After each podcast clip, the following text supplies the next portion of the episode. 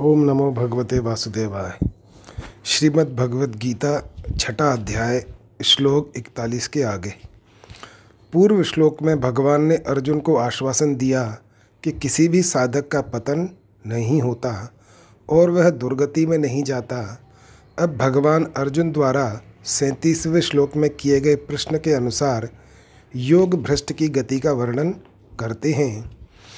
प्राप्य पुण्यकृताम लोकानुश्रिता शाश्वती समाह शुचीनाम श्रीमताम गेहे योग भ्रष्टो अभिजायते। अर्थात, वह योग भ्रष्ट पुण्य कम करने वालों के लोकों को प्राप्त होकर और वहाँ बहुत वर्षों तक रहकर फिर यहाँ शुद्ध, ममता रहित श्रीमानों के घर में जन्म लेता है। व्याख्या प्राप्य पुण्य कृताम लोकान। जो लोग शास्त्रीय विधि विधान से यज्ञ आदि कर्मों को सांगोपांग करते हैं, उन लोगों का स्वर्ग आदि लोगों पर अधिकार है। इसलिए उन लोगों को यहाँ पुण्य कर्म करने वाले लोग कहा गया है। तात्पर्य है कि उन लोगों में पुण्य कर्म करने वाले ही जाते हैं, पाप कर्म करने वाले नहीं। परंतु जिन साधकों को पुण्य कर्मों के फलस्वरूप सुख भोगने की इच्छा नहीं है। उनको वे स्वर्गादि लोक विघ्न रूप में और मुफ़्त में मिलते हैं। तात्पर्य है कि यज्ञ आदि शुभ कर्म करने वालों को परिश्रम करना पड़ता है। उन लोकों की याचना प्रार्थना करनी पड़ती है। यज्ञ आदि कर्मों को विधि विधान से और सांगोपांग करना पड़ता है। तब कहीं उनको स्वर्ग आदि लोकों की प्राप्ति होती है। वहाँ भी उनकी भोगों की वासना बनी रहती है, क्योंकि उनका उद्देश्य ही भोग भोगने का था। परंतु जो किसी कारणवश अंत समय में साधन से विचलित मना हो जाते हैं, उनको स्वर्ग आदि लोकों की प्राप्ति के लिए न तो परिश्रम करना पड़ता है, न उनकी याचना करनी पड़ती है, और न उनकी प्राप्ति के लिए यज्ञ आदि शुभ कर्म ही करने पड़ते हैं। फिर भी उनको स्वर्ग आदि लोकों की प्राप्ति हो जाती है। वहाँ रहने पर भी उनकी वहाँ के भोगों से अरुचि हो जाती है, क्योंकि उनका उद्देश्य भोग भोगने का था ही नहीं। वे तो केवल सांसारिक सूक्ष्म वासना के कारण उन लोकों में जाते हैं, परंतु उनकी वह वासना भोगों, भोगी पुरुषों की वासना के समान नहीं होती, जो केवल भोग भोगने के लिए स्वर्ग में जाते हैं। वे जैसे भोगों में तल्लीन होते हैं, वैसे योग भ्रष्ट तल्लीन नहीं हो सकता। कारण कि भोगों की इच्छा वाले पुरुष भोग बुद्धि से भोगों को स्वीकार करते हैं और योग भ्रष्ट को विघ्न रूप से भोगों में जाना पड़ता है। उषित्वा शाश्वती समाह, स्वर्ग आदि ऊँचे लोकों में यज्ञ आदि शुभ कर्म करने वाले भी भोग भोगने के उद्देश्य से जाते हैं और योग भ्रष्ट भी जाते हैं। भोग भोगने के उद्देश्य से स्वर्ग में जाने वालों के पुण्य क्षीण होते हैं और पुण्यों के क्षीण होने पर उन्हें लौटकर मृत्यु लोक में आना पड़ता है। इसलिए वे वहाँ सीमित वर्षों तक ही रह सकते हैं। परंतु जिसका उद्देश्य भोग भोगने का नहीं है, प्रत्युत परमात्म प्राप्ति का है वह योग भ्रष्ट किसी सूक्ष्म वासना के कारण स्वर्ग में चला जाए तो वहाँ उसकी साधन संपत्ति क्षीण नहीं होती। इसलिए वह वहाँ असीम वर्षों तक रहता है, अर्थात उसके लिए वहाँ रहने की कोई सीमा नहीं होती। जो भोग भोगने के उद्देश्य से ऊँचे लोकों में जाते हैं, उनका उन लोकों में जाना कर्मजन्य है, परंतु योग भ्रष्ट का ऊँचे लोकों में जाना कर्मजन्य नहीं है। किंतु यह तो योग का प्रभाव है, उन, उनकी साधन संपत्ति का प्रभाव है, उनके सत उद्देश्य का प्रभाव है। स्वर्ग आदि का सुख भोगने के उद्देश्य से जो उन लोकों में जाते हैं, उनको न तो वहाँ रहने में स्वतंत्रता है और न वहाँ से आने में ही स्वतंत्रता है। उन्होंने भोग भोगने के उद्देश्य से ही यज्ञ आदि कर्म किए हैं। इसलिए उन कर्मों का फल जब तक समाप्त नहीं होता, तब तक वे वहाँ से नीचे नहीं आ सकते और शुभ कर्मों का फल समाप्त होने पर वे वहाँ रह भी नहीं सकते। परंतु जो परमात्मा की प्राप्ति के लिए ही साधन करने वाले हैं और केवल अंत समय में योग से विचलित होने के कारण स्वर्ग आदि में गए हैं, उनका वासना के तारतम्य के कारण वहाँ ज़्यादा कम रहना हो सकता है, पर वे वहाँ के भोगों में फंस नहीं सकते। कारण कि जब योग का जिज्ञासु भी शब्द ब्रह्म का अतिक्रमण कर जाता है, तब वह योग भ्रष्ट वहाँ फंस ही कैसे सकता है? शुचि नाम श्रीमताम गेहे योग भ्रष्टो अभिजायते। स्वर्ग आदि लोकों के भोग भोगने पर जब भोगों से अरुचि हो जाती है तब वह योग भ्रष्ट लौटकर मृत्यु लोक में आता है और शुद्ध श्रीमानों के घर में जन्म लेता है। उसके फिर लौटकर आने का क्या कारण है? वास्तव में इसका कारण तो भगवान ही जाने, किंतु गीता पर विचार करने से ऐसा दिखता है कि वह मनुष्य जन्म में साधन करता रहा। वह साधन को छोड़ना नहीं चाहता था, पर अंत समय में साधन छूट गया। अतः उस साधन का जो महत्व उसके अंतकरण में अंकित है, वह स्वर्ग आदि लोकों में भी उस योग भ्रष्ट को अज्ञात रूप से पुनः साधन करने के लिए प्रेरित करता रहता है, उकसाता रहता है।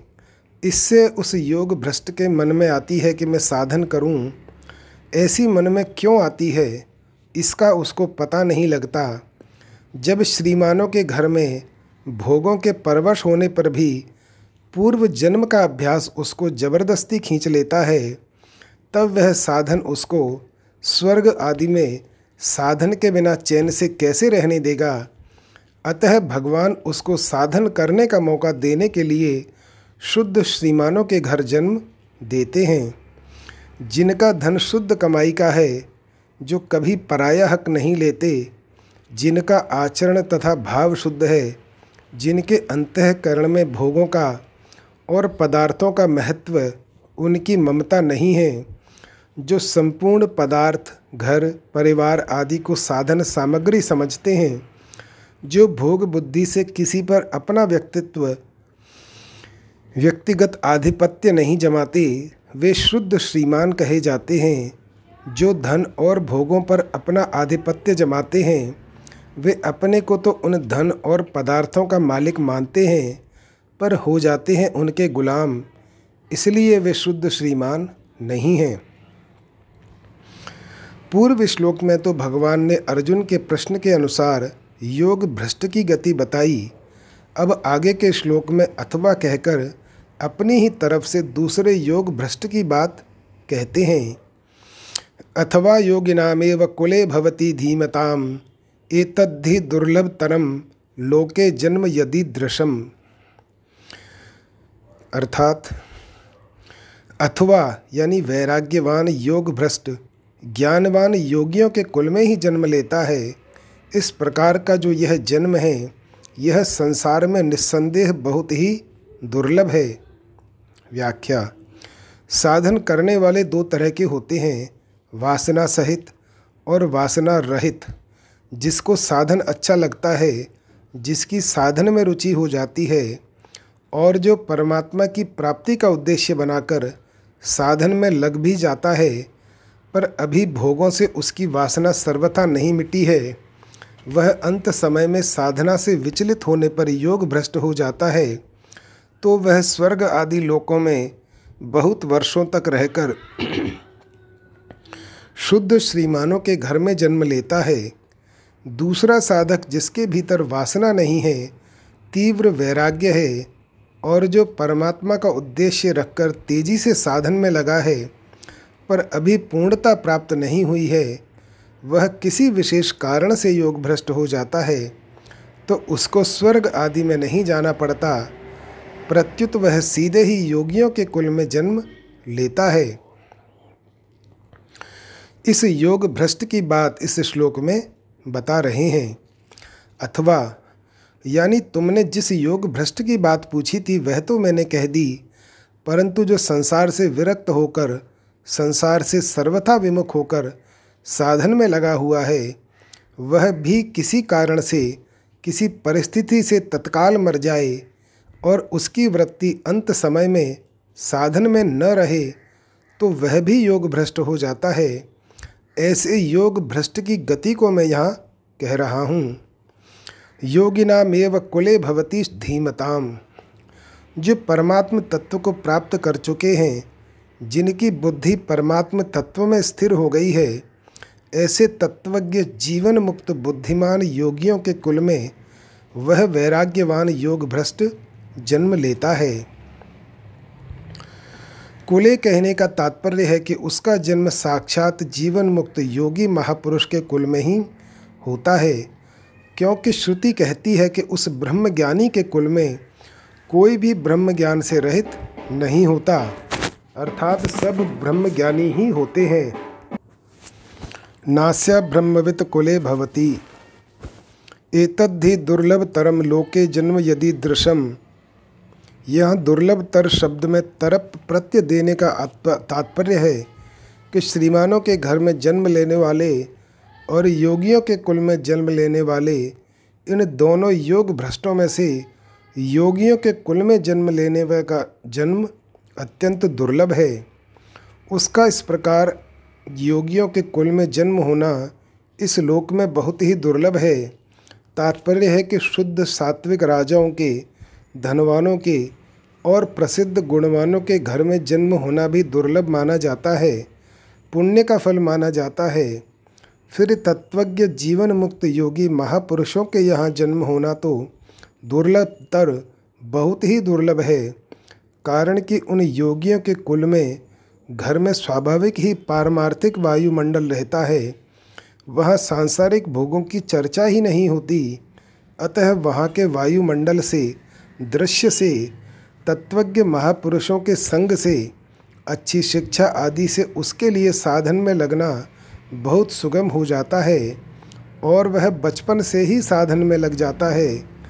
इसलिए ऐसे योगियों के कुल में जन्म लेने को दुर्लभतर बताया गया है। विशेष बात, यहाँ एतत और ईदृशम ये दो पद आए हैं।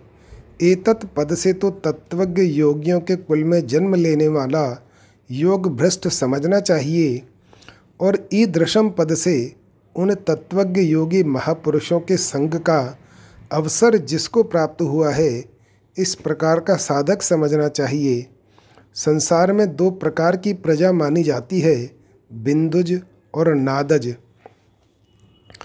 जो माता पिता के रजवीर्य से पैदा होती है वह बिंदुज प्रजा कहलाती है और जो महापुरुषों के नाद से, अर्थात शब्द से, उपदेश से पारमार्थिक मार्ग में लग जाती है, वह नादज प्रजा कहलाती है। यह योगियों के कुल में जन्म लेने वाला योग भ्रष्ट बिंदुज है और तत्वज्ञ जीवन मुक्त महापुरुषों का संग प्राप्त साधक नादज है। इन दोनों ही साधकों को ऐसा जन्म और संग मिलना बड़ा दुर्लभ है। शास्त्रों में मनुष्य जन्म को दुर्लभ बताया है, पर मनुष्य जन्म में महापुरुषों का संग मिलना और भी दुर्लभ है। नारद जी अपने भक्ति सूत्र में कहते हैं, महत संगस्तु दुर्लभो अगम्यो अमघोष अमोघश्च, अर्थात महापुरुषों का संग दुर्लभ है, अगम्य है और अमोघ है। श्रीमद् भागवत में भी कहा गया है, दुर्लभो मानुषो देहो देहिनाम क्षण भंगुर तत्रापि दुर्लभम मन्ने वैकुंठ प्रिय दर्शनम।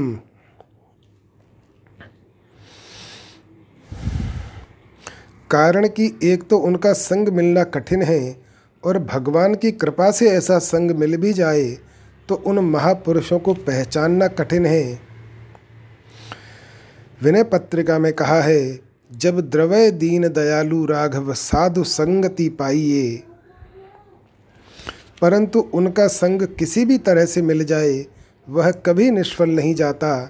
तात्पर्य है कि महापुरुषों का संग मिलने की दृष्टि से ही उपर्युक्त दोनों साधकों को दुर्लभतर बताया गया है। पूर्व श्लोक में भगवान ने वैराग्यवान योग भ्रष्ट का तत्वज्ञ योगियों के कुल में जन्म होना बताया। अब वहाँ जन्म होने के बाद क्या होता है, यह बात आगे के श्लोक में बताते हैं। तत्र तम बुद्धि संयोगम लभते पौर्वदेहिकम, यतते च ततो भूय, संसिद्धौ कुरुनंदन। हे कुरुनंदन, वहाँ पर उसको पहले मनुष्य जन्म की साधन संपत्ति अनायास ही प्राप्त हो जाती है, फिर उससे वह साधन की सिद्धि के विषय में पुनः विशेषता से यत्न करता है। व्याख्या, तत्वज्ञ जीवन मुक्त महापुरुषों के कुल में जन्म होने के बाद उस वैराग्यवान साधक की क्या दशा होती है? इस बात को बताने के लिए यहाँ तत्र पद आया है। पौर्वदहिकम तथा बुद्धि संयोगम पदों का तात्पर्य है कि संसार से विरक्त उस साधक को स्वर्ग आदि लोकों में नहीं जाना पड़ता। उसका तो सीधे योगियों के कुल में जन्म होता है। वहाँ उसको अनायास ही पूर्व जन्म की साधन सामग्री मिल जाती है। जैसे किसी को रास्ते पर चलते चलते नींद आने लगी और वह वहीं किनारे पर सो गया। अब जब वह सोकर उठेगा तो उसका उतना रास्ता उसका तय किया हुआ ही रहेगा। अथवा किसी ने व्याकरण का प्रकरण पढ़ा और बीच में कई वर्ष पढ़ना छूट गया जब वह फिर से पढ़ने लगता है तो उसका पहले पढ़ा हुआ प्रकरण बहुत जल्दी तैयार हो जाता है, याद हो जाता है। ऐसे ही पूर्व जन्म में जिसका जितना साधन हो चुका है, जितने अच्छे संस्कार पड़ चुके हैं, वे सभी इस जन्म में प्राप्त हो जाते हैं, जागृत हो जाते हैं। यतते च ततो भूय संसिद्धऊ एक तो वहाँ उसको पूर्व जन्मकृत बुद्धि संयोग मिल जाता है और वहाँ का संग अच्छा होने से साधन की अच्छी बातें मिल जाती हैं, साधन की युक्तियाँ मिल जाती हैं ज्यों ज्यों नई युक्तियाँ मिलती हैं त्यों त्यों उसका साधन में उत्साह बढ़ता है। इस तरह वह सिद्धि के लिए विशेष तत्परता से यत्न करता है। अगर इस प्रकरण का अर्थ ऐसा लिया जाए कि ये दोनों ही प्रकार के योग भ्रष्ट पहले स्वर्ग आदि लोकों में जाते हैं, उनमें से जिसमें भोगों की वासना रही है, वह तो शुद्ध श्रीमानों के घर में जन्म लेता है और जिसमें भोगों की वासना नहीं है, वह योगियों के कुल में जन्म लेता है। तो प्रकरण के पदों पर विचार करने से यह बात ठीक नहीं बैठती, कारण कि ऐसा अर्थ लेने से योगियों के कुल में जन्म लेने वाले के पौर्वदेहिक बुद्धि संयोग, अर्थात पूर्व जन्मकृत साधन सामग्री मिल जाती है, यह कहना नहीं बनेगा। यहाँ पौर्वदैहिक कहना तभी बनेगा जब बीच में दूसरे शरीर का व्यवधान न हो। अगर ऐसा माने कि स्वर्ग आदि लोकों में जाकर फिर वह योगियों के कुल में जन्म लेता है तो उसको पूर्वाभ्यास कह सकते हैं। पर पौर्वदैहिक नहीं कह सकते, कारण कि उसमें स्वर्ग आदि का व्यवधान पड़ जाएगा और स्वर्ग आदि लोकों के देह को पौर्वदैहिक बुद्धि संयोग नहीं कह सकते, क्योंकि उन लोकों में भोग सामग्री की बहुलता होने से वहाँ साधन बनने का प्रश्न ही नहीं है। अतः वे दोनों योग भ्रष्ट स्वर्ग आदि में जाकर आते हैं। यह कहना प्रकरण के अनुसार ठीक नहीं बैठता। दूसरी बात, जिसमें भोगों की वासना है, उसका तो स्वर्ग आदि में जाना ठीक है, परंतु जिसमें भोगों की वासना नहीं है, और जो अंत समय में किसी कारणवश साधन से विचलित हो गया है, ऐसे साधक को स्वर्ग आदि में भेजना तो उसको दंड देना है जो कि सर्वथा अनुचित है। परिशिष्ट भाव, पारमार्थिक उन्नति स्व की है। और सांसारिक उन्नति पर की है। इसलिए सांसारिक पूंजी तो नष्ट हो जाती है, पर पारमार्थिक पूंजी साधन रोग भ्रष्ट होने पर भी नष्ट नहीं होती। पारमार्थिक उन्नति ढक सकती है, पर मिटती नहीं और समय पाकर प्रकट हो जाती है। पूर्व जन्म में किए साधन के जो संस्कार बुद्धि में बैठे हुए हैं, उनको यह बुद्धि संयोग कहा गया है।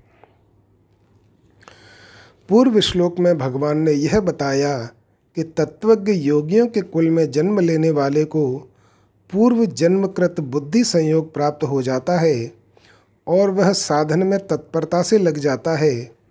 अब शुद्ध श्रीमानों के घर में जन्म लेने वाले योग भ्रष्ट की क्या दशा होती है, इसका वर्णन आगे के श्लोक में करते हैं।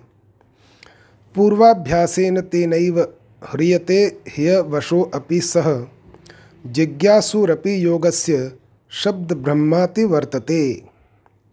अर्थात, वह श्रीमानों के घर में जन्म लेने वाला योग भ्रष्ट मनुष्य भोगों के परवश होता हुआ भी उस पहले मनुष्य जन्म में किए हुए अभ्यास के कारण ही परमात्मा की तरफ़ खिंच जाता है, क्योंकि योग समता का। जिज्ञासु भी वेदों में कहे हुए सकाम कर्मों का अतिक्रमण कर जाता है। व्याख्या, योगियों के कुल में जन्म लेने वाले योग भ्रष्ट को जैसी साधन की सुविधा मिलती है, जैसा वायुमंडल मिलता है, जैसा संग मिलता है, जैसी शिक्षा मिलती है, वैसी साधन की सुविधा वायुमंडल, संग, शिक्षा आदि श्रीमानों के घर में जन्म लेने वालों को नहीं मिलती।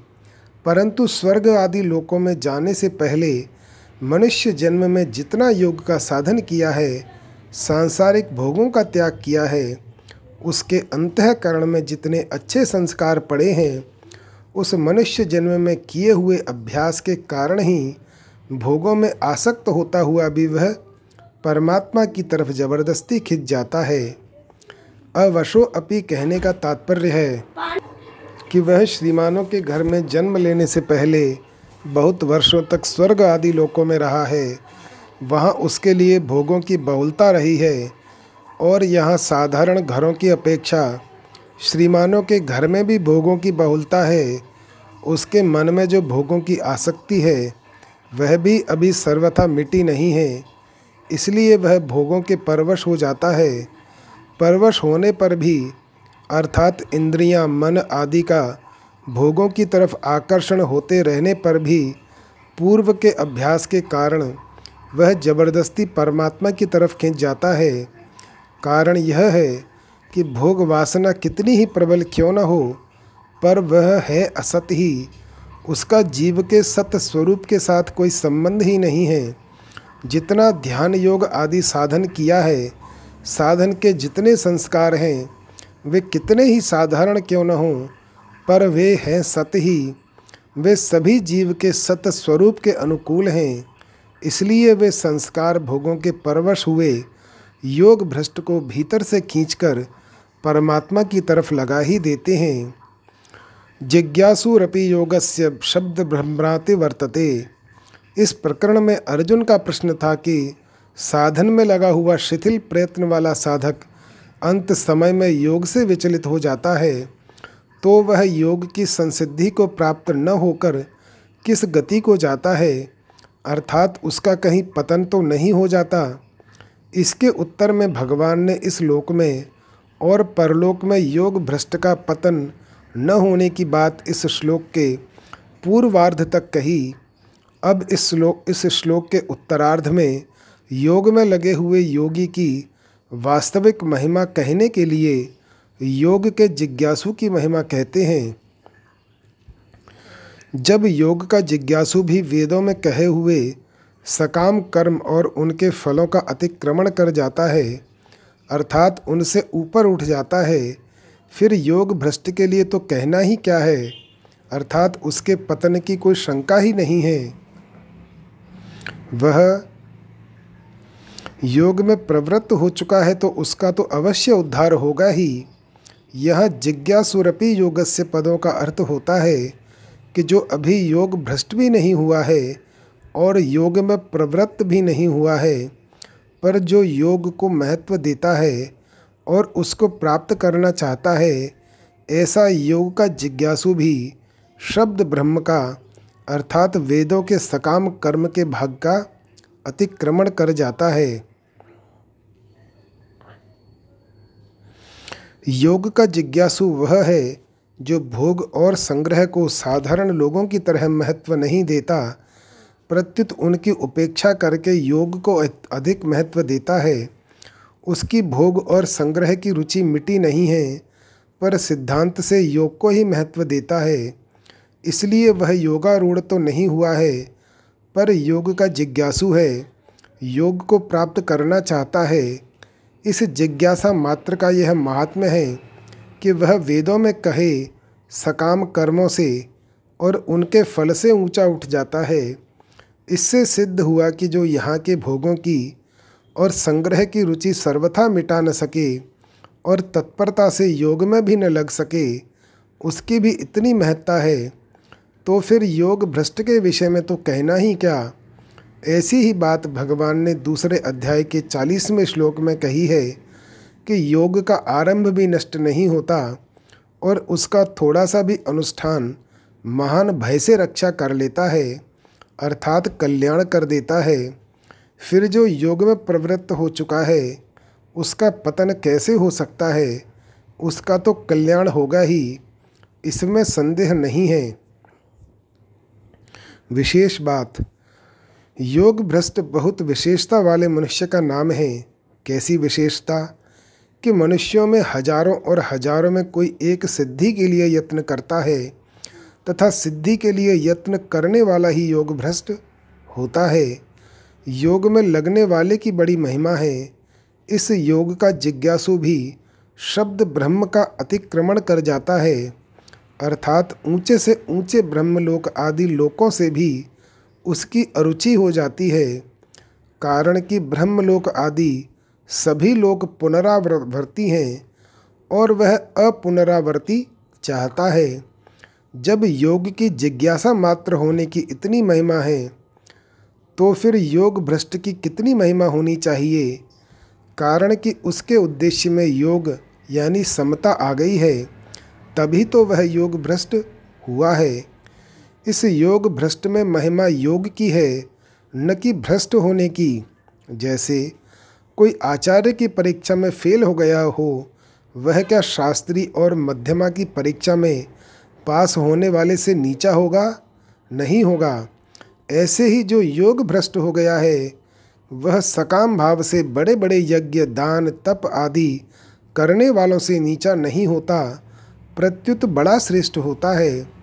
कारण कि उसका उद्देश्य समता हो गया है। बड़े बड़े यज्ञ, दान, तपस्या आदि करने वालों को लोग बड़ा मानते हैं, पर वास्तव में बड़ा वही है, जिसका उद्देश्य समता का है। समता का उद्देश्य वाला शब्द ब्रह्म का भी अतिक्रमण कर जाता है। इस योग भ्रष्ट के प्रसंग से साधकों को उत्साह दिलाने वाली एक बड़ी विचित्र बात मिलती है।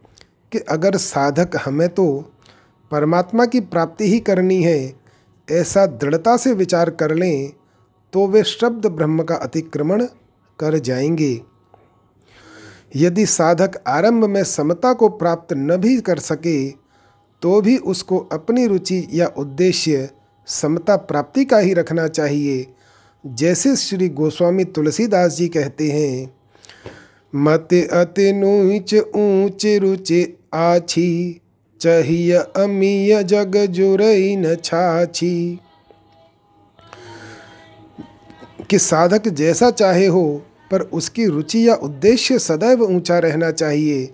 साधक की रुचि या उद्देश्य पूर्ति की लगन जितनी तेज, तीव्र होगी, उतनी ही जल्दी उसके उद्देश्य की सिद्धि होगी। भगवान का स्वभाव है कि वे यह नहीं देखते कि साधक करता क्या है।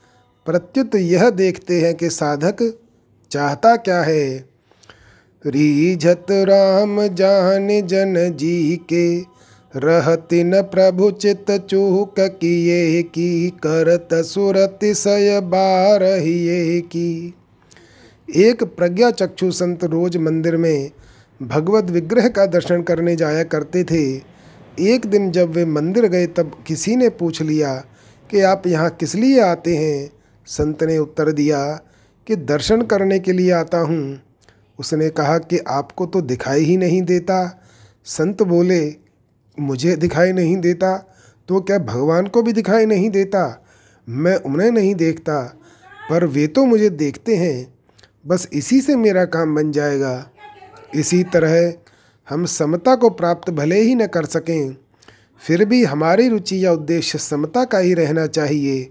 जिसको भगवान देखते ही हैं, अतः हमारा काम ज़रूर बन जाएगा। परिशिष्ट भाव, सांसारिक पुण्य तो पाप की अपेक्षा से द्वंद्व वाला है, पर भगवान के संबंध, सत्संग, भजन आदि से होने वाला पुण्य विलक्षण है, इसलिए सांसारिक पुण्य मनुष्य को भगवान में नहीं लगाता, पर भगवत संबंधी पुण्य मनुष्य को भगवान में ही लगाता है। यह पुण्य फल देकर नष्ट नहीं होता। सांसारिक कामनाओं का त्याग करना और भगवान की तरफ़ लगाना दोनों ही भगवत संबंधी पुण्य हैं। पूर्वाभ्यासेन तेनैव पदों का तात्पर्य है कि वर्तमान जन्म में सत्संग, सतचर्चा आदि न होने पर भी केवल पूर्वाभ्यास के कारण वह परमात्मा में लग जाता है। इस पूर्वाभ्यास में क्रिया नहीं है, प्रत्युत गति है। जिज्ञासुरपि योगस्य शब्द ब्रह्म, ब्रह्माति वर्तते। मैं भी क्रिया वाला अभ्यास न होकर गति वाला अभ्यास है। तात्पर्य है कि इस अभ्यास में प्रयत्न भी नहीं है और कर्तत्व भी नहीं है, पर गति है। गति में स्वतः परमात्मा की ओर खींचने की शक्ति है। क्रिया वाला अभ्यास किया जाता है और गति वाला अभ्यास स्वतः होता है। श्रीमानों के घर में जन्म लेने के बाद, जब वह योग भ्रष्ट परमात्मा की तरफ़ खींचता है, तब उसकी क्या दशा होती है, यह आगे के श्लोक में बताते हैं। प्रयत्नाद्य तमानस्तु योगी संशुद्ध किलबिश अनेक जन्म संसिद्धस्ततो याति पराम गतिम। अर्थात परंतु जो योगी प्रयत्न पूर्वक यत्न करता है और जिसके पाप नष्ट हो गए हैं तथा जो अनेक जन्मों से सिद्ध हुआ है, वह योगी फिर परम गति को प्राप्त हो जाता है। व्याख्या, वैराग्यवान योग भ्रष्ट तो तत्वज्ञ जीवन मुक्त योगियों के कुल में जन्म लेने और वहाँ विशेषता से यत्न करने के कारण सुगमता से परमात्मा को प्राप्त हो जाता है, पर श्रीमानों के घर में जन्म लेने वाला योग भ्रष्ट परमात्मा को कैसे प्राप्त होता है, इसका वर्णन इस श्लोक में करते हैं। तो इस पद का तात्पर्य है कि योग का जिज्ञासु भी जब वेदों में कहे हुए सकाम कर्मों का अतिक्रमण कर जाता है, उनसे ऊँचा उठ जाता है, तब जो योग में लगा हुआ है और तत्परता से यत्न करता है वह वेदों से ऊँचा उठ जाए और परम गति को प्राप्त हो जाए, इसमें तो संदेह ही क्या है? योगी, जो परमात्म तत्व को, समता को चाहता है और राग, द्वेष, हर्ष, शोक आदि द्वंद्वों में नहीं फंसता, वह योगी है। प्रयत्नाद्यतमान प्रयत्न पूर्वक यत्न करने का तात्पर्य है कि उसके भीतर परमात्मा की तरफ़ चलने की जो उत्कंठा है, लगन है, उत्साह है, तत्परता है, वह दिन प्रतिदिन बढ़ती ही जाती है। साधन में उसकी निरंतर सजगता रहती है। श्रीमानों के घर में जन्म लेने वाला योग भ्रष्ट पूर्वाभ्यास के कारण परमात्मा की तरफ़ खिंचता है और वर्तमान में भोगों के संग से संसार की तरफ़ खींचता है। अगर वह प्रयत्न पूर्वक शूरवीरता से भोगों का त्याग कर दे तो फिर वह परमात्मा को प्राप्त कर लेगा। कारण कि जब योग का जिज्ञासु भी शब्द ब्रह्म का अतिक्रमण कर जाता है तो फिर जो तत्परता से साधन में लग जाता है, उसका तो कहना ही क्या है? जैसे निषिद्ध आचरण में लगा हुआ पुरुष एक बार चोट खाने पर फिर विशेष ज़ोर से परमात्मा में लग जाता है, ऐसे ही योग भ्रष्ट भी श्रीमानों के घर में जन्म लेने पर विशेष ज़ोर से परमात्मा में लग जाता है। संशुद्ध किलबिश उसके अंतकरण के सब दोष, सब पाप नष्ट हो गए हैं। अर्थात परमात्मा की तरफ़ लगन होने से उसके भीतर भोग, संग्रह, मान, बड़ाई आदि की इच्छा सर्वथा मिट गई है, जो प्रयत्न पूर्वक यत्न करता है। उसके प्रयत्न से ही यह मालूम होता है कि उसके सब पाप नष्ट हो चुके हैं। अनेक जन्म संसिद्ध, पहले मनुष्य जन्म में योग के लिए यत्न करने से शुद्धि हुई, फिर अंत समय में योग से विचलित होकर स्वर्ग आदि लोकों में गया, तथा वहाँ भोगों से अरुचि होने से शुद्धि हुई, और फिर यहाँ शुद्ध श्रीमानों के घर में जन्म लेकर परमात्मा प्राप्ति के लिए तत्परता पूर्वक यत्न करने से शुद्धि हुई। इस प्रकार तीन जन्मों में शुद्ध होना ही अनेक जन्म संसिद्ध होना है। ततो याति पराम गतिम, इसलिए वह परम गति को प्राप्त हो जाता है। तात्पर्य है कि जिसको प्राप्त होने पर उससे बढ़कर कोई भी लाभ मानने में नहीं आता और जिसमें स्थित होने पर भयंकर से भयंकर दुख भी विचलित नहीं कर सकता, ऐसे आत्यंतिक सुख को वह प्राप्त हो जाता है। मार्मिक बात। वास्तव में देखा जाए तो मनुष्य मात्र अनेक जन्म संसिद्ध है, कारण कि इस मनुष्य शरीर के पहले अगर वह स्वर्ग आदि लोकों में गया है तो वहाँ शुभ कर्मों का फल भोगने से उसके स्वर्ग प्रापक पुण्य समाप्त हो गए। और वह पुण्यों से शुद्ध हो गया। अगर वह नरकों में गया है तो वहाँ नारकीय यातना भोगने से उसके नरक प्रापक प्राप, पाप समाप्त हो गए और वह पापों से शुद्ध हो गया। अगर वह चौरासी लाख योनियों में गया है तो वहाँ उस उस योनि के रूप में अशुभ कर्मों का, पापों का फल भोगने से उसके मनुष्य इतर योनि प्रापक पाप कट गए और वह शुद्ध हो गया।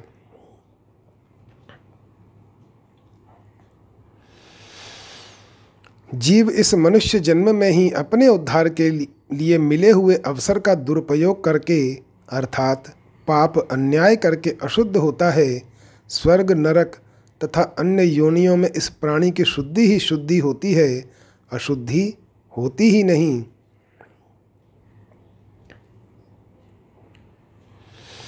अनेक जन्म का अर्थ है, न एक जन्म इति अनेक जन्म, अर्थात एक से अधिक जन्म उपयुक्त योगी के अनेक जन्म हो ही गए हैं।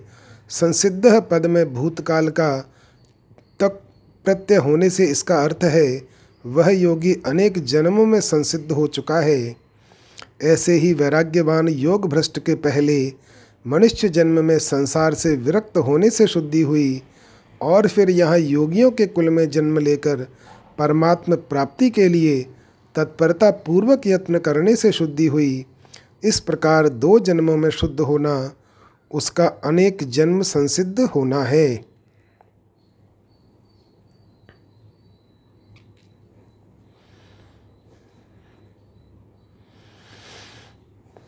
इस प्रकार यह जीव अनेक जन्मों में पुण्य और पापों से शुद्ध हुआ है। यह शुद्ध होना ही इसका संसिद्ध होना है। दूसरी बात, मनुष्य मात्र प्रयत्न पूर्वक यत्न करके परम गति को प्राप्त कर सकता है, अपना कल्याण कर सकता है, कारण कि भगवान ने यह अंतिम जन्म इस मनुष्य को केवल अपना कल्याण करने के लिए ही दिया है। अगर यह मनुष्य अपना कल्याण करने का अधिकारी नहीं होता, तब भगवान इसको मनुष्य जन्म ही क्यों देते? अब जब मनुष्य शरीर दिया है तो यह मुक्ति का पात्र है ही। अतः मनुष्य मात्र को अपने उद्धार के लिए तत्परतापूर्वक यत्न करना चाहिए। योग भ्रष्ट का इस लोक में और परलोक में पतन नहीं होता। योग का जिज्ञासु भी शब्द ब्रह्म का अतिक्रमण कर जाता है। यह जो भगवान ने महिमा कही है, यह महिमा भ्रष्ट होने की नहीं है, प्रत्युत योग की है। अब आगे के श्लोक में उसी योग की महिमा को कहते हैं। तपस्विभ्यो अधिको योगी ज्ञानेभ्यो अपि मतो अधिक। कर्मिभ्यश्चाधिको योगी तस्माद्योगी भवार्जुन।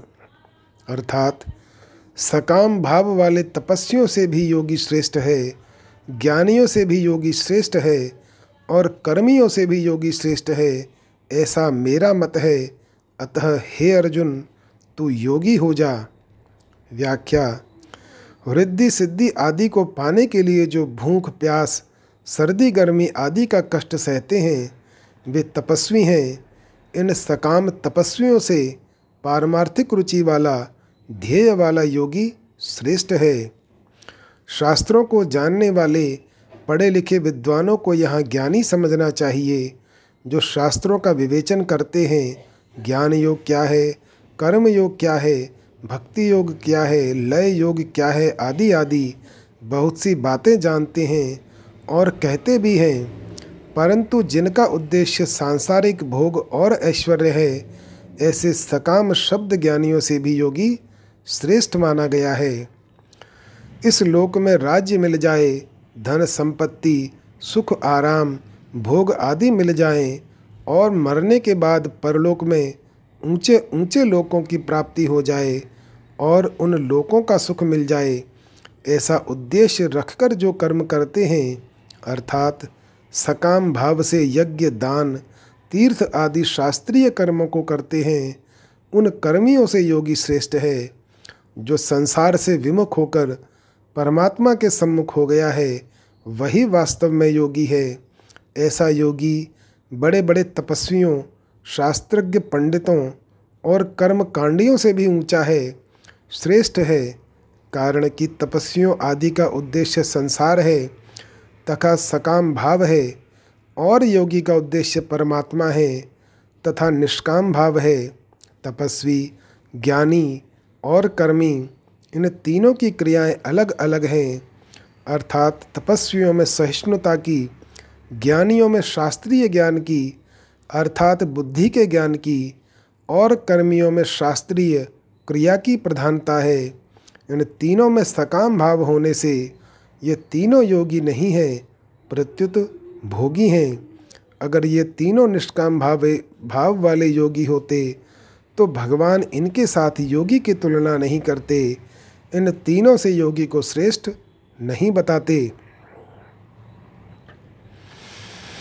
तस्मात योगी भवार्जुन, अभी तक भगवान ने जिसकी महिमा गाई है, उसके लिए अर्जुन को आज्ञा देते हैं कि अर्जुन, तू योगी हो जा, राग द्वेष से रहित हो जा जा, अर्थात सब काम करते हुए भी जल में कमल के पत्ते की तरह निर्लिप्त रहे, यही बात भगवान ने आगे आठवें अध्याय में भी कही है। योग युक्तो भवार्जुन, पाँचवें अध्याय के आरंभ में अर्जुन ने प्रार्थना की थी कि आप मेरे लिए एक निश्चित श्रेय की बात कहिए। इस पर भगवान ने सांख्य योग, कर्म योग, ध्यान योग की बातें बताईं। पर इस श्लोक से पहले कहीं भी अर्जुन को यह आज्ञा नहीं दी कि तुम ऐसे बन जाओ, इस मार्ग में लग जाओ।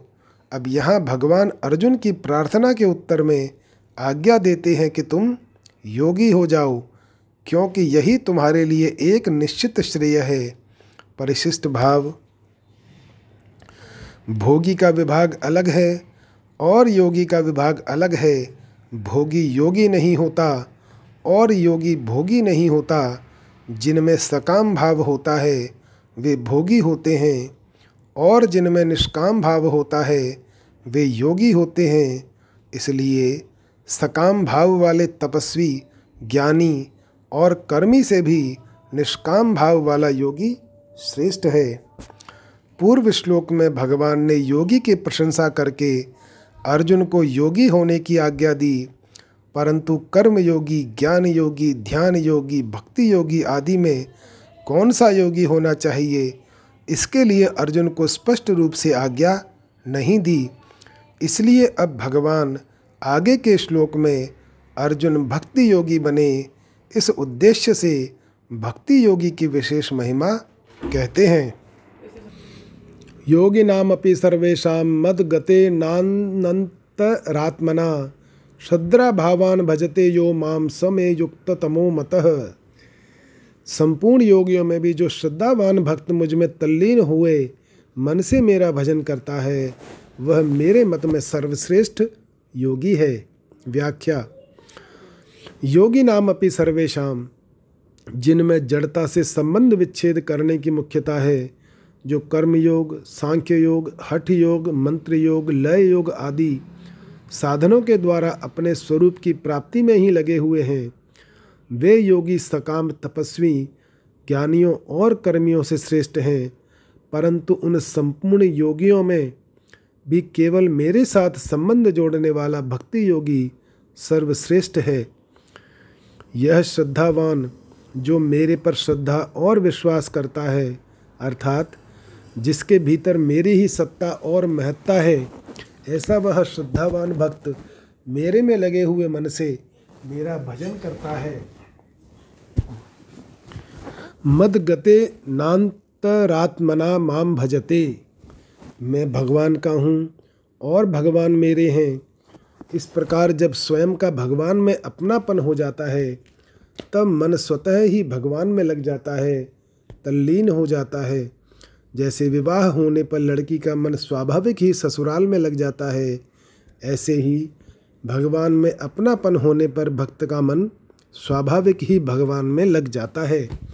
मन को लगाना नहीं पड़ता, फिर खाते पीते, उठते बैठते, चलते फिरते, सोते जागते आदि सभी क्रियाओं में मन भगवान का ही चिंतन करता है। भगवान में ही लगा रहता है, जो केवल भगवान का ही हो जाता है, जिसका अपना व्यक्तिगत कुछ नहीं रहता, उसकी साधन, भजन, जप, कीर्तन, श्रवण, मनन आदि सभी पारमार्थिक क्रियाएँ, खाना, पीना, चलना, फिरना, सोना, जागना आदि सभी शारीरिक क्रियाएँ और खेती, व्यापार, नौकरी आदि जीविका संबंधी क्रियाएँ भजन हो जाती हैं। अनन्य भक्त के भजन का स्वरूप भगवान ने ग्यारहवें अध्याय के पचपनवें श्लोक में बताया है कि वह भक्त मेरी प्रसन्नता के लिए ही सब कर्म करता है, सदा मेरे ही परायण रहता है, केवल मेरा ही भक्त है, संसार का भक्त नहीं है, संसार की आसक्ति को सर्वथा छोड़ देता है और संपूर्ण प्राणियों में वैर भाव से रहित हो जाता है। समय युक्त तमो मतः संसार से विमुख होकर अपना उद्धार करने में लगने वाले जितने योगी हो सकते हैं, वे सभी युक्त हैं, जो सगुण निराकार की, अर्थात व्यापक रूप से सब में परिपूर्ण परमात्मा की शरण लेते हैं। वे सभी युक्त तर हैं, परंतु जो केवल मुझ सगुण भगवान के ही शरण होते हैं, वे मेरी मान्यता में युक्त तम हैं। वह भक्त युक्ततम तभी होगा जब कर्म योग ज्ञान योग भक्ति योग आदि सभी योग उसमें आ जाएँगे। श्रद्धा विश्वास पूर्वक भगवान में तल्लीन हुए मन से भजन करने पर उसमें सभी योग आ जाते हैं। कारण कि भगवान महायोगेश्वर हैं, संपूर्ण योगों के महान ईश्वर हैं। तो महायोगेश्वर के शरण होने पर शरणागत का कौन सा योग बाकी रहेगा?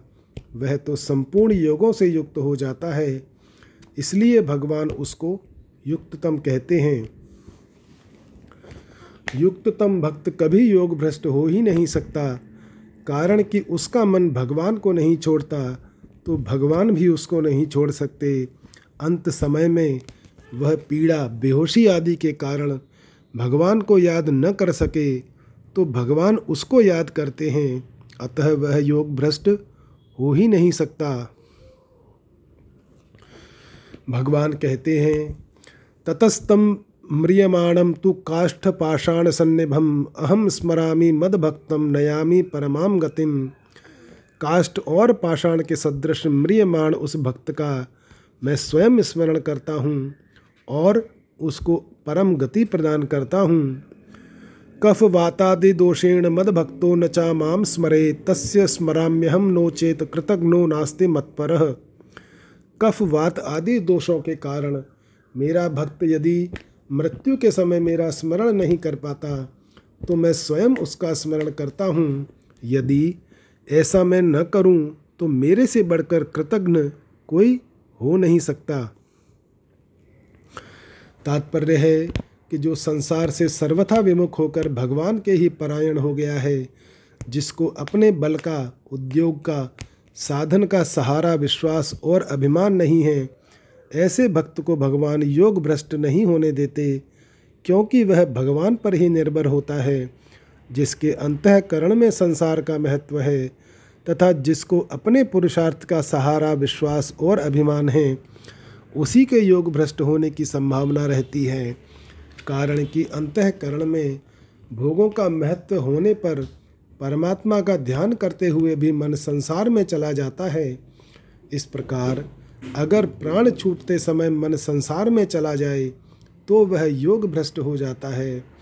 अगर अपने बल का सहारा, विश्वास और अभिमान न हो तो मन संसार में जाने पर भी वह योग भ्रष्ट नहीं होता। कारण कि ऐसी अवस्था आने पर वह भगवान को पुकारता है।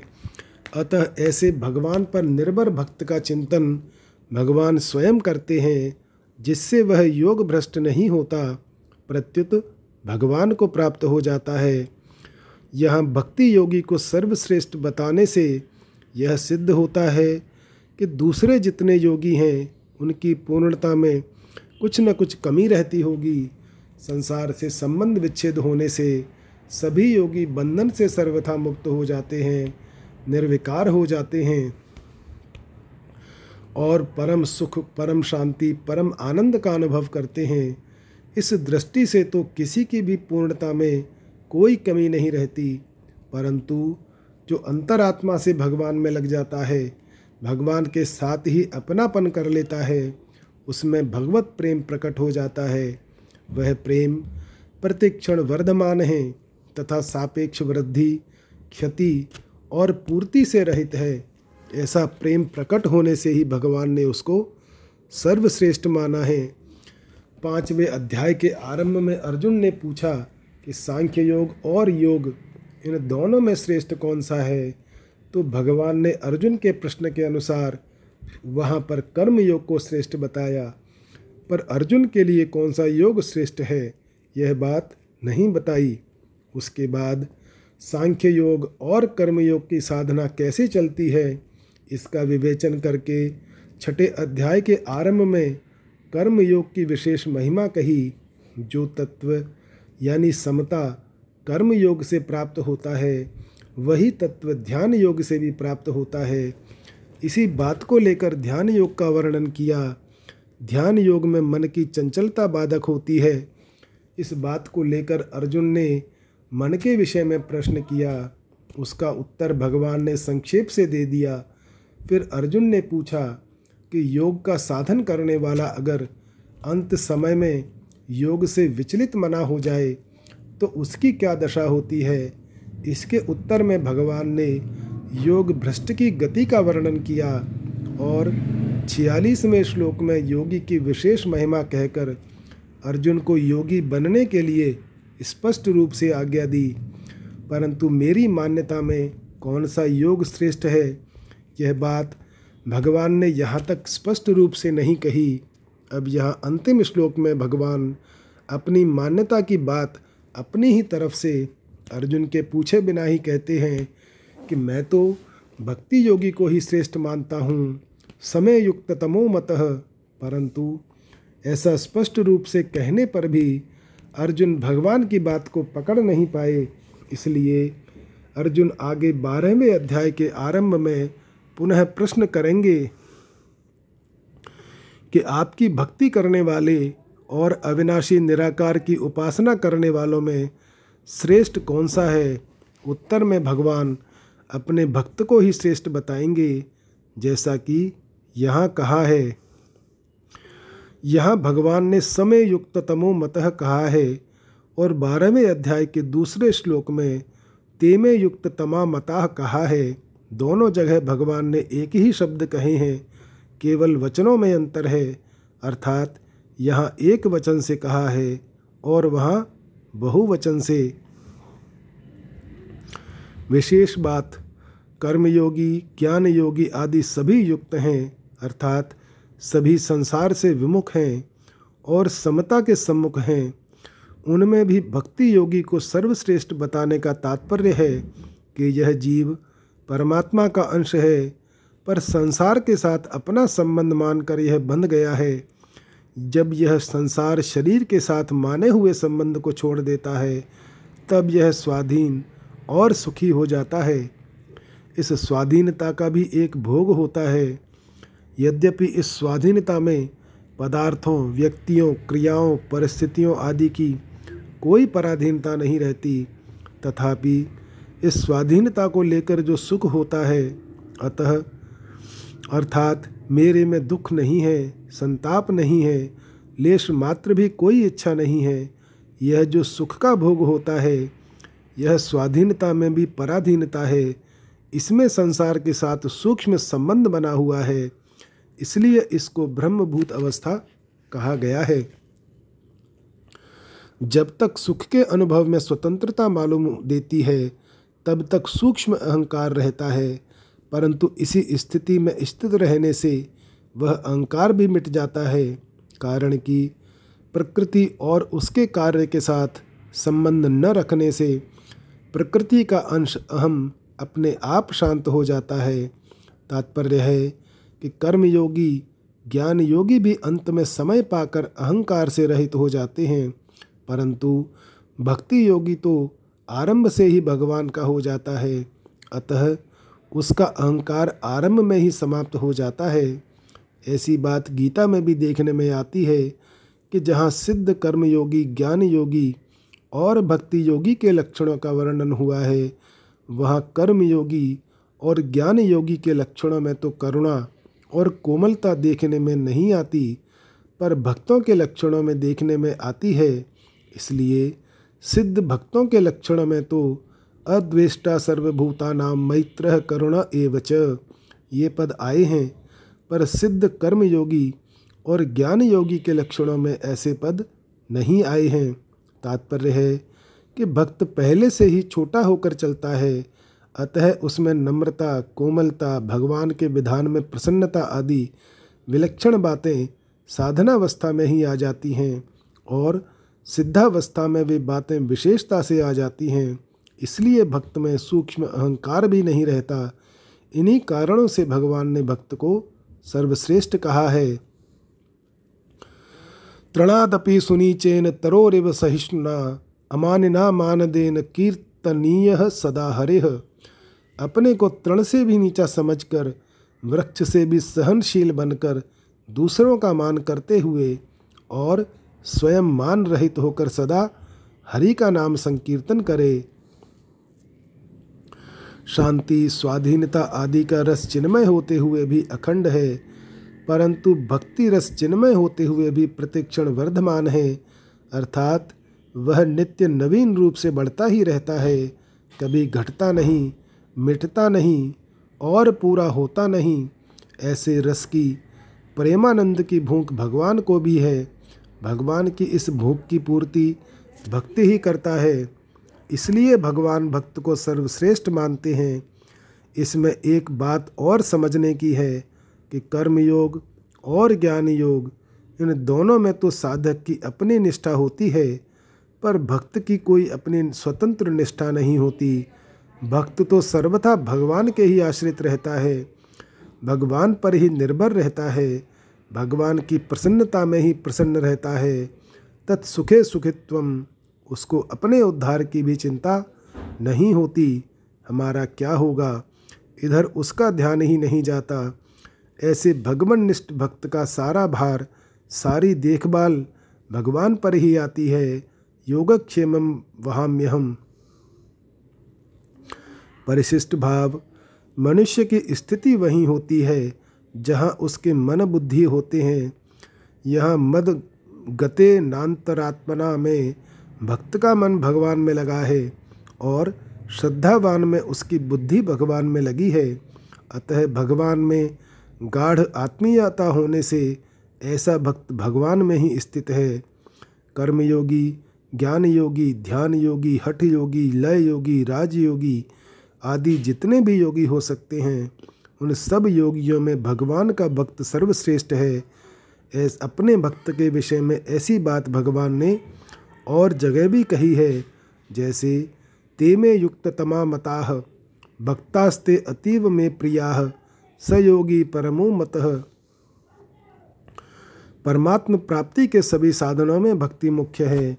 इतना ही नहीं, सभी साधनों का अंत भक्ति में होता है।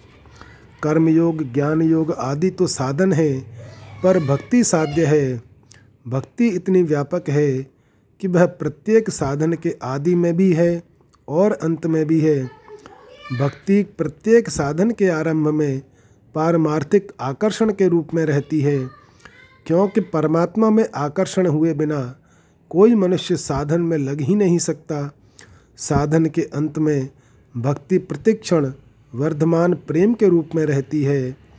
मद भक्तिम लबते पराम, इसलिए ब्रह्म सूत्र में अन्य सब धर्मों की अपेक्षा भगवत भक्ति विषयक धर्म को श्रेष्ठ बताया गया है। अतस्त्वरज्यायो लिंगाच प्रस्तुत श्लोक से यह सिद्ध होता है कि भगवान श्री कृष्ण समग्र हैं और उनकी भक्ति अलौकिक है। उस भक्ति की प्राप्ति में ही मानव जीवन की पूर्णता है। ओम तत्सदिति श्रीमद्भगवद्गीता सुपनिषत्सु ब्रह्म विद्यायाम योग शास्त्रे श्री कृष्णार्जुन संवादे आत्मसंयोग योगो नाम षष्ठो अध्याय। इस प्रकार ओम तत्सत, इन भगवान नामों के उच्चारण पूर्वक ब्रह्म विद्या और योग शास्त्र में श्रीमद् भगवत गीतोपनिषद रूप श्री कृष्ण अर्जुन संवाद में आत्मसंयम योग नामक छठा अध्याय पूर्ण हुआ। जय श्री राम